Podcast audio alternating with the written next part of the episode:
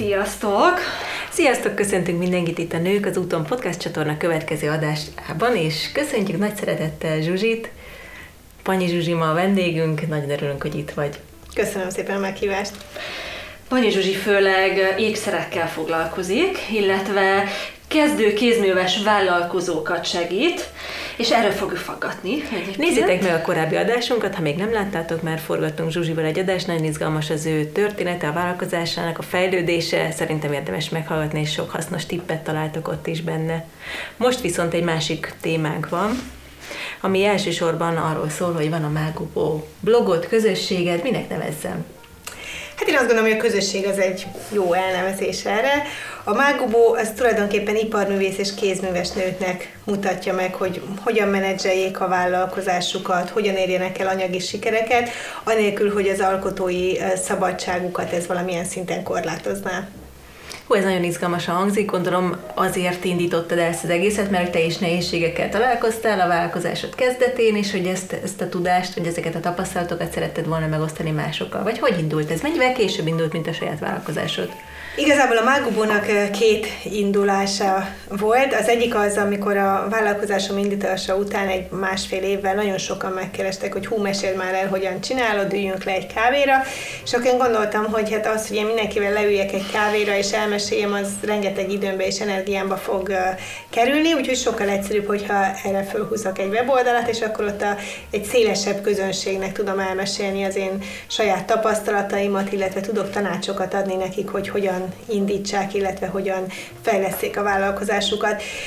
Azonban utána a Panyi Zsuzsi nagyon rohamosan elkezdett fejlődni, mellette kis gyerekeim voltak, és a kettőre együtt nem volt időm, és akkor volt egy jó 4-5-6 éves szünet, és újult erővel 2016 elején indult uh-huh. megint útjára. Mesélj róla, hogy pontosan mit is tartalmaz ez a Mágubó. Honnan a név, mert ugye ezért egy izgalmas név, illetve hogy konkrétan milyen szolgáltatások vannak benne. A Mágubó az azért lett, mert én azt gondolom, hogy rengeteg nagyon klassz dolog van a világon, és nagyon klassz dolog van Magyarországon az iparművészek és a kézművesek kezében, amiről nem tudunk, mert nincs mögötte egy vállalkozás, és egyszerűen nem láthatóak a mhm. piacon. Én ezeket hívom mágszemeknek, és a mágubónak a célja, hogy ezek a mágszemek kikerüljenek a gubóból, és ezek a termékek, ezek vásárolhatóak, elérhetőek, és egyáltalán láthatóak legyenek a piacon. Tehát ez az, az én fő misszióm ebben az egészben. A szolgáltatásokról pedig annyit, hogy van az ingyenes blog, ahol rengeteg üzleti ötlet ötletet, tanácsot, továbblépési lehetőséget osztok meg a követőimmel. Ennek mi a pontos címe? mágubó.hu uh-huh. És, és ezek után vannak az online tanfolyamaim, a, amiket kurzusoknak nevezünk, a, ezek rendszeresen, rendszertelenül változó hosszúságban, változó sűrűségben indulnak online, erre online lehet jelentkezni, és a nagyon nagy előnye az, hogy a, a hallgatók online tudnak tanulni akkor, amikor ők ráérnek. Uh-huh. Tehát egy nem kell sem, sehova elmenni, autózni, babysittert keresni, munkahelyről szabadságot kivenni, hanem, hanem tudnak este, éjszaka, vagy hétvégén is, vagy, vagy bármikor, bármikor és bárhol tanulni, igazából csak wifi kell hozzá. Viszont a személyes kapcsolat is megvan, hiszen tartozik a kurzusokhoz egy zárt csoport, illetve minden lecke végén van lehetőség a, a kommentekben a kérdésekre, és ott föl tudják nekem tenni azokat a kérdéseket, amik nekik személy szerint fontosak, vagy ami pontosítást igényel. Tehát, hogy egyfajta interakció is van így köztem és a hallgatók között. És ezek után pedig van a személyes tanácsadás, uh-huh. ami pedig vagy telefonon, vagy Skype-on történik, vagy tényleg négy szem közt, négy szem közt személyesen, akik nagyobb tempóban szeretnének haladni, vagy teljesen egyedi és speciális kérdéseik vannak, ők szokták ezeket igénybe venni. Ú, nagyon izgalmasan hangzik, és az a legjobb benne szerintem, hogy a saját tapasztalataidat tudod átadni egy az egyben, nem? Tehát, hogy nem igazából nem bármiféle téziseket, meg tanult, akár lejárt, már lejárt igazságokat adsz át, hanem abszolút a saját tapasztalataidban, ami működő stratégia, azt gyakorlati. a gyakorlati dolgokat. Igen, tulajdonképpen a Mágubóban és az én személyemben az a nagyon különleges, hogy nekem nem csak diplomám van online marketingből, hanem meg is valósítottam, és ezen a piacon valósítottam meg azt, amit tanítok. Tehát ez Magyarországon egy személyben, így másnak ez a, ez a tudás és tapasztalat együtt, együtt nincsen meg, és pont ez az, ami, ami nagyon sikeresé teszi a Mágubót, hiszen próbálkozhatunk mi mindenféle amerikai piacon működő stratégiákkal, ez egy másik ország, ez egy másik piac, itt más dolgok működnek. Milyen témákban keresnek fel téged főként? Hát általában az induláskor keresnek föl sokan személyes tanácsadással, a, nagyon sokan érdeklődnek a márkaépítés iránt. Én úgy látom, hogy nagy problémák vannak a, az iparművész és kézműves termékek árazásával. Milyen, milyen problémák? Ez is egy, ez is egy nagy kérdés. Um, amikor valaki elkezd egy iparművész vagy kézműves vállalkozást, nagyon nagy százalékban nem volt ilyen jellegű tapasztalata előtte. Vállalkozási tapasztalata sem volt. Tehát nagyon sokan, mint alkalmazott kerülnek Igen. bele ebbe a vállalkozói világba, és hogyha a kezdeti pillanatban nem jól szabja meg az árait, és nem lesz elég profitja arra, hogy ő fejlődni tudjon és fejleszteni tudja a vállalkozását, akkor ez nagyon hamar úgymond el fog halni. Árat emelni, egy olyan árat megemelni, amit pedig nem egy piac elfogadott, az pedig nem egy kis feladat. Tehát akár valaki rossz árazással kezdte, akár még, még a kezdeti időszakban van, én mindenképpen azt mondom, hogy az első, amit rendbe rak, az az árazás legyen. Akkor jól értem, hogy inkább alapvetően alul szokták árazni magukat a Egyértelműen. Uh-huh. Egyértelműen, igen. Tehát ugye a vállalkozónak lenni nem azt jelenti, hogy én most alapítok egy KFT-t, vagy, vagy kiváltok egy, egy adószámot. Tehát, hogy ennél, ennél sokkal több, és, és aki még soha nem csinált előtte ilyet, nem is tudja, hogy milyen közterhek vannak, milyen adók vannak, a, milyen, milyen díjak vannak, amit egyszerűen meg kell fizetnie, és hogyha ezt a kezdeti pillanatban nem tudja, és nem építi be az áraiba, akkor azokban a pillanatokban, mikor ezeket be kell fizetni, ott mindig egy nehézséget fog jelenteni ez a vállalkozásának, és hogyha nincsen erre tőke, tőkéje, akkor a harmadik, negyedik ilyen nehézség után bedobja a törölközőt. Szerintem ez nagyon jó első, egy ilyen, hogy egy ilyen tipikus hibával kezdünk. Van esetleg még, még olyan tipikus hiba, amit föl tudsz hozni, hogy segítsünk a hallgatóknak, akik esetleg szintén ö, ilyenben törik az agyukat. Nyilván érdemes meglátogatni a honlapodat, meg ott egy csomó hasznos tanácshoz is jutnak, de hogy, hogy a tapasztalataid alapján mi még az a tipikus hiba az árazáson kívül, amit így leggyakrabban elrontanak a kezdővállalkozók? Én azt szoktam mondani, mikor a vállalkozásom sikerére kérdeznek rá, hogy szerintem két nagyon alapvető pillére van ahhoz, hogy, hogy annak, hogy sikeres legyen egy vállalkozás. Az egyik az, hogy hajlandónak kell lenni tanulni, a másik az, hogy nagyon keményen kell dolgozni. És amit nagyon-nagyon sokszor hallok, és mindig kicsit összeszorul a, a szívem, amikor azt mondják, hogy én most azért nem tanulok, vagy azért nem, nem fejlesztek magamon, mondjuk nem veszek meg egy képzést, nem megyek el egy rendezvényre, ahol tanulhatnék azért, hogy a vállalkozásom előbbre jusson, mert én nincs annyi bevételem, majd ha lesz. De hogyha soha nem tanul, akkor soha nem lesz. Nincs mit visszaforgatni, Igen, nem? igen. Tehát én azt gondolom, hogy egy vállalkozásba mindenképpen rengeteg időt és pénzt kell befektetni. Ezt olyan arányban, hogy kinek miből van több. Van, akinek szabadidőből van több, van, akinek van egy tőkéje, hogy elindítson egy vállalkozást. De mind a kettőt a lehetőségekhez mérten be kell fektetni. Akinek eh, sem pénze nincsen befektetni, sem arra nem a hajlandó, hogy, hogy tanuljon akár egy pár ezer vagy pár tízzer forintos képzésen, azoknak én azt gondolom, hogy hosszú távon nem tud sikeres lenni a vállalkozásuk. Hiszen ezek a, ezek a készségek nem vele született dolgok, hanem meg kell tanulni. Ugyanúgy nekem is meg kellett tanulni, tehát én sem vagyok egy ilyen szempontból vett szuper tehetség, aki minden ilyen tudással együtt született, és a mai napig is tanulok, és azt hiszem, hogy, hogy ez az, ami előre viszi a vállalkozásomat. Aki szeretne vállalkozóvá válni, kézművesből vállalkozóvá, milyen olyan lépések vannak, amik, amelyek szerinted a legfontosabb lépések afelé, hogy ő vállalkozó lehessen? Hát én azt gondolom, hogy első körben a, a stratégiát kell kitűzni, hogy ő hogyan szeretne vállalkozni, és hogy neki, neki mi a célja. Ugye a kézműves termékeknél egy olyan nehézség is van, hogy vannak ugye azok a típusú kézműves, inkább iparművész termékek, amit mondjuk az alkotó megtervez, de valamilyen szinten a, lehet sorozat gyártani őket. Itt például gondolok egy szitázott termékre. Igen. És vannak olyan termékek, amihez az elejétől a végéig kézi munka kell, uh-huh. a, amit sehogyan nem lehet gyorsítani vagy, vagy rendszerezni, ilyen például a nemes termékek. Tehát itt azért látszik az, hogy nagyon-nagyon különböző a, az elkészítéshez szükséges idő. Tehát, hogy ez az, amit ugye az árazásba mindenképpen bele kell tenni, hogy ezek, ezek az idők, ezek ki legyenek, ki legyenek termelve, és ezeknek a, a munkabére az alkotó számára finanszírozva legyen.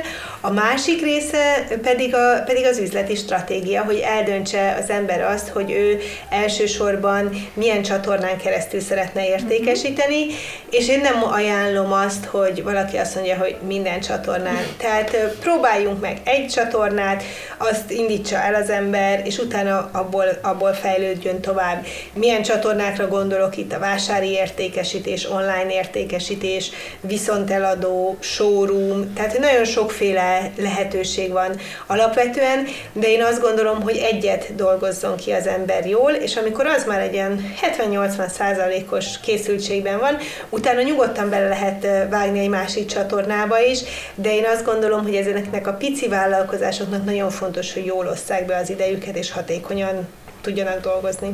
Meg gondolom ebben az üzletágban is azzal, mint bárhol máshol, hogy nem egy-két hónap múlva hoz majd nyereséget, meg hasznot ez az egész. Mi az a, az a tipikus várakozási idő, amit, amit, amikor még nem annyira látható, de tudjuk, hogy sikeres, de még azért nyereséget nem hoz, és mikortól lehet ezt majd pénzben is láthatóvá válni?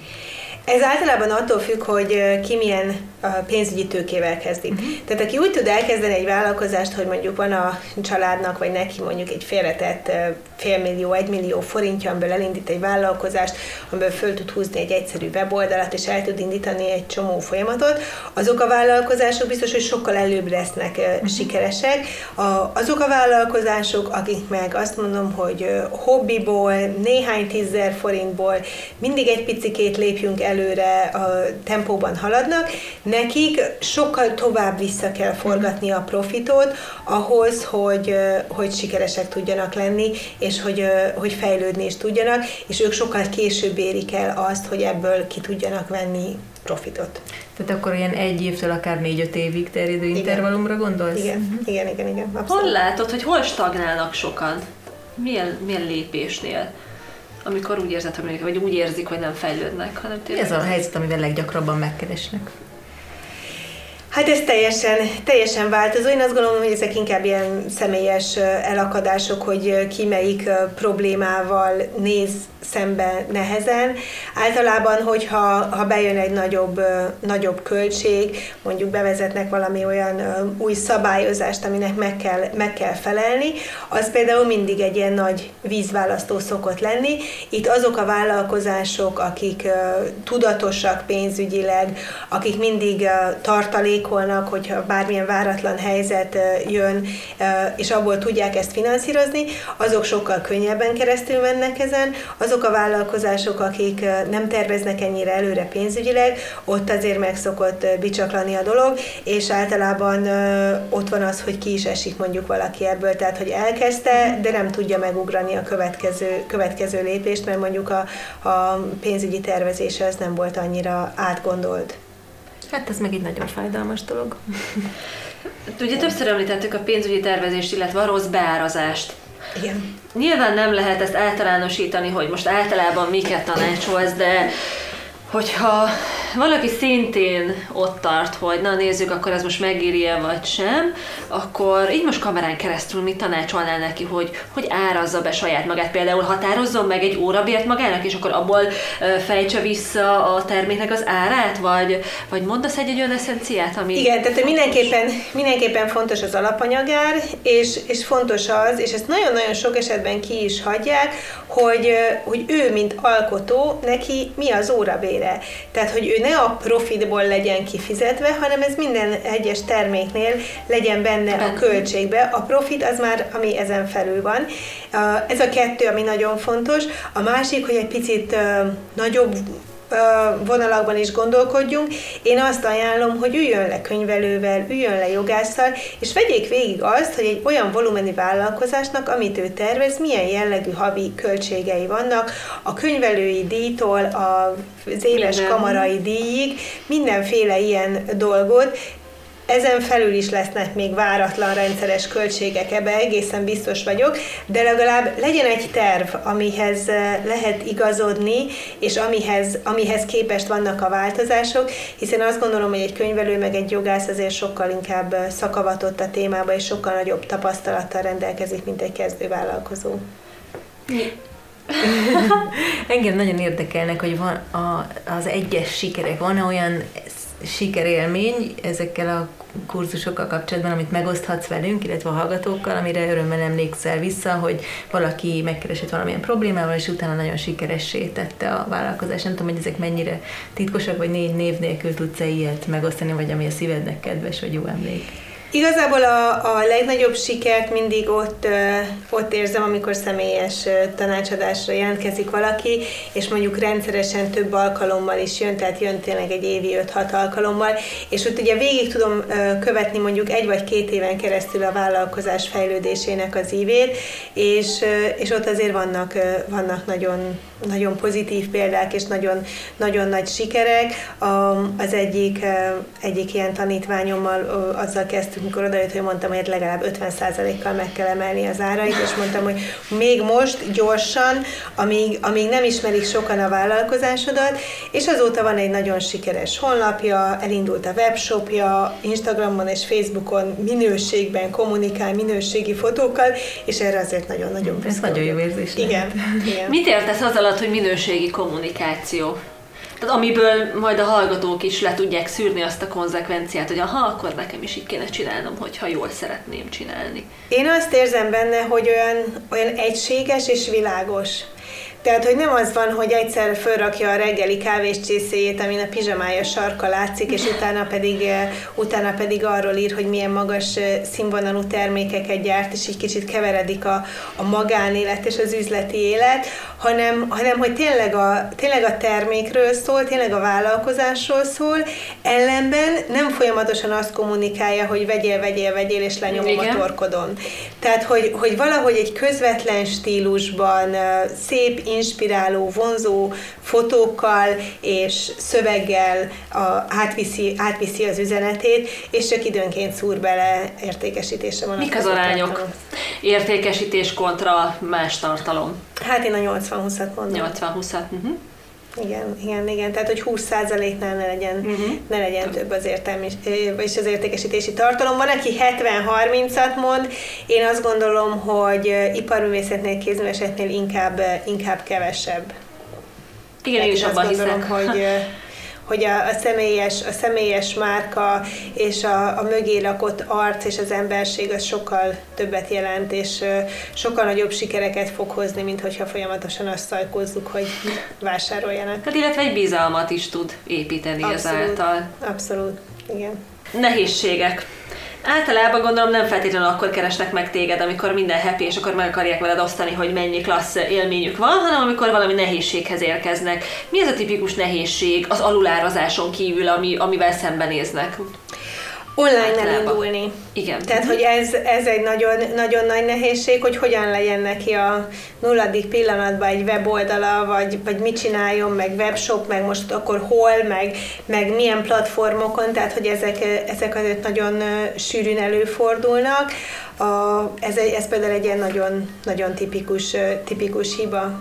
Szoktál nekik ajánlani, nyilván ugye ott vannak a saját tartalmad, meg a, meg a saját workshopjaid, de hogy esetleg bármilyen könyvet, vagy bármi más ingyenesen elérhető kurzust, amit érdemes megnézni? Inkább eszközöket szoktam nekik hmm. ajánlani, hogy mik azok, amikkel mondjuk el, létre tud hozni egy ingyenes honlapot, hmm. amit utána, hogyha látja fél év múlva, hogy ez működik, akkor el tud menni egy programozóhoz, és tud egy hmm. profit csinálni.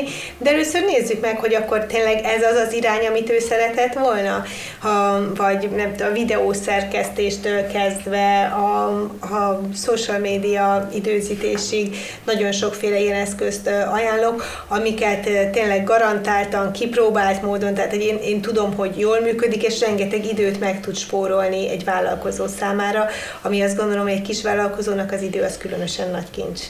Így van, meg ugye tényleg a, arról van szó, hogy annyira sok kézzel, vagy logikus és nagyon könnyen meg, megtanulható applikáció, program létezik már, hogy szinte mindent meg tudunk mi is magunk próbálni, mielőtt aztán profira bízunk, és akkor már van egy képünk arról, hogy ez hogyan is működik. Abszolút, csak az első percben, amikor valakinek még minden új, akkor ez nagyon-nagyon nehéz, hogy Jézusom melyikkel kezdjem. Mert mondjuk, hogyha itt bármelyikünk a három közül most találkozik egy applikációval, oké, ezt az egyet kell megtanulni.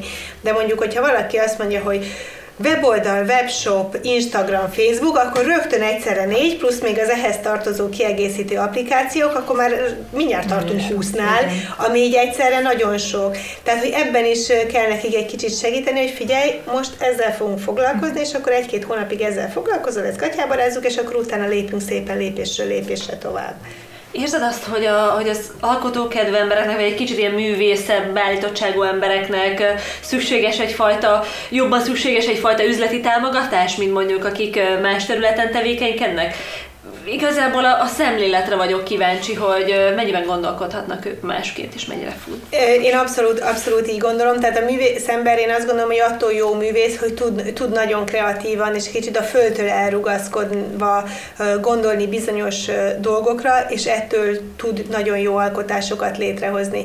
Viszont az, az üzleti tevékenység pedig pont egy ellentétes, egy nagyon racionalista, földhöz ragadt módszerekkel kell dolgoznia, és ezt a kettőt összehangolni a művészetnek azt gondolom, hogy, hogy nem egyszerű, és én tulajdonképpen abban tudok neki segíteni, hogy el tudom magyarázni, hogy a kreativitásának mely részét tudja áthozni üzleti területre, és használni, használni ott is, hogy tényleg, tényleg azt a fajta tudást és azt a fajta um, újító gondolkodást, ami az ő kreativitásával együtt jár, azt a vállalkozásába is bele tudja vinni. Igen, pont te vitatkozni akartam én is ezzel, de aztán végül úgy kanyarodott, hogy szerintem egy nagyon kreatív dolog egy üzletet, vagy egy, egy vállalkozást építeni, Abszolút. és hogy nagyon jól lehet hasznosítani a, az egyébként az alkotásra fordított kreatív energiákat az üzletben, csak tudni kell, hogy hogyan tegyük át, hogy ebben abszolút Ezzel abszolút egyetértek.